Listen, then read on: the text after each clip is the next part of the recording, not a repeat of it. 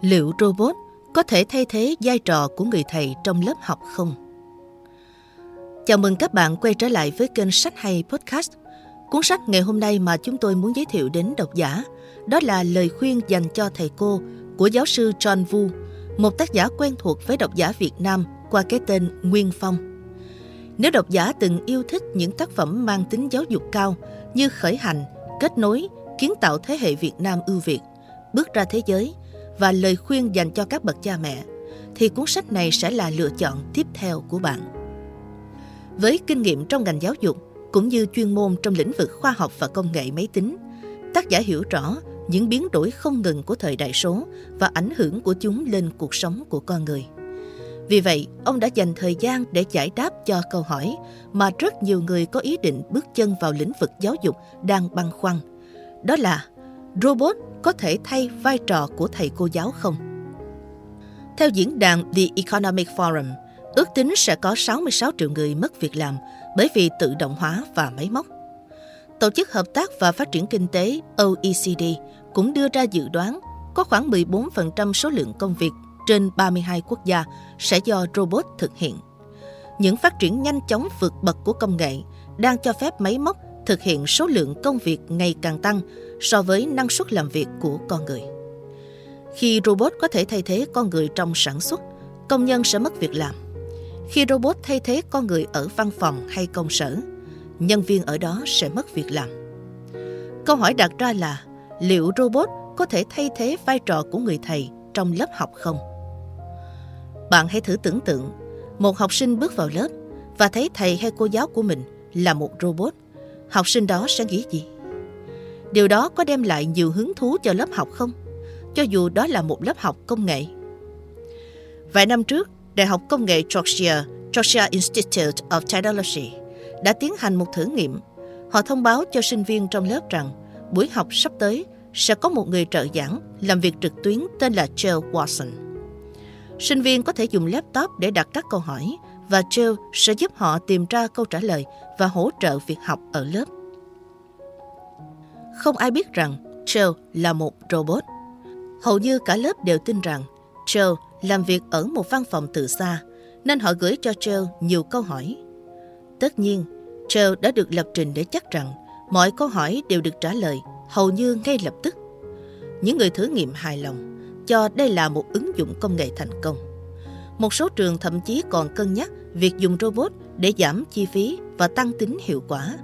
Vì robot có thể dạy nhiều môn học, làm việc toàn thời gian, thực hiện những nhiệm vụ khó khăn nhất được nhà trường giao phó mà không bao giờ phàn nàn.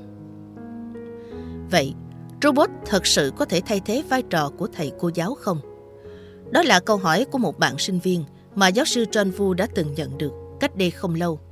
Và theo quan điểm của mình, tác giả cho rằng việc lập trình cho robot đọc bài giảng hay trả lời câu hỏi của sinh viên là hoàn toàn khả thi. Trong thực tế thì công nghệ này đã được áp dụng ở nhiều nơi.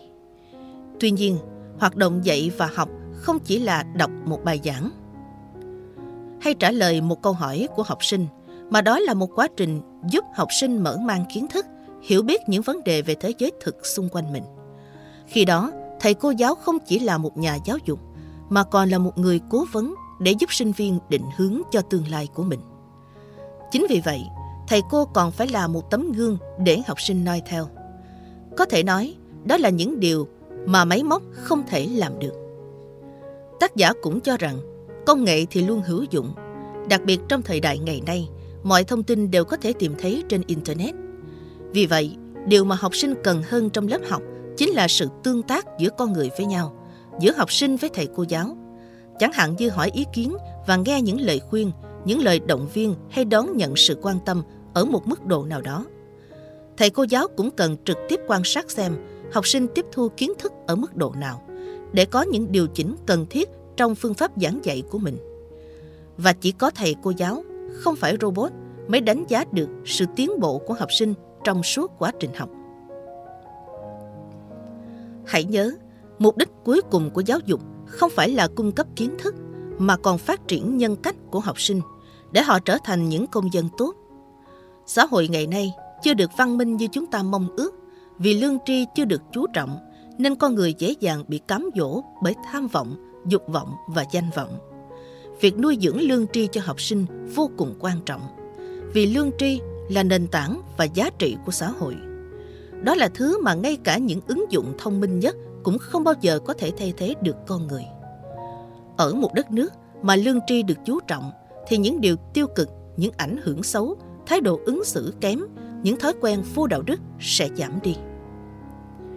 Là giảng viên môn công nghệ, giáo sư John Fu cũng thường áp dụng công nghệ trong lớp học, chẳng hạn như đăng tài liệu và bài giảng lên website, cập nhật những câu hỏi thường gặp và câu trả lời lên các trang wiki, hay lưu giữ bài làm của học sinh, cũng như tài liệu cho các môn học trên các máy chủ để đảm bảo việc lưu trữ và tìm tài liệu giảng dạy khi cần thiết.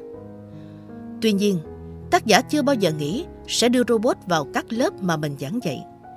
Vì ông tin rằng điều học sinh cần chính là sự tương tác mang tính xã hội. Đó là kỹ năng thiết yếu cho cuộc sống hiện tại và cả tương lai của các em. Dù công nghệ phát triển đến đâu, chúng ta vẫn luôn cần đến các thầy cô giáo, những người luôn theo đuổi nghề nghiệp của mình vì sự nghiệp giáo dục thế hệ sau. Chúng ta sử dụng công nghệ để tạo ra những tiện nghi cho việc dạy và học. Nhưng điều cốt lõi của việc dạy học là trách nhiệm và lương tâm của thầy cô giáo, thì máy móc không bao giờ có thể thay thế. Có thể lời giải đáp này sẽ khiến cho các bạn đang công tác trong lĩnh vực giáo dục cũng như các bạn trẻ mong muốn bước vào lĩnh vực này, bớt đi nỗi lo sợ bị robot thay thế trong tương lai. Tuy nhiên, cũng như tất cả những ngành nghề khác, để không bị đào thải thì bạn cũng phải không ngừng rèn luyện và nâng cao kỹ năng chuyên môn để sống và phát triển được với nghề nghiệp mà mình đã chọn. Và cuốn sách Lời khuyên dành cho thầy cô có thể xem là một cuốn cẩm nang với những thông tin hữu ích cũng như cập nhật những phương pháp giảng dạy hiệu quả hơn trong thời đại công nghệ phát triển như vũ bão hiện nay.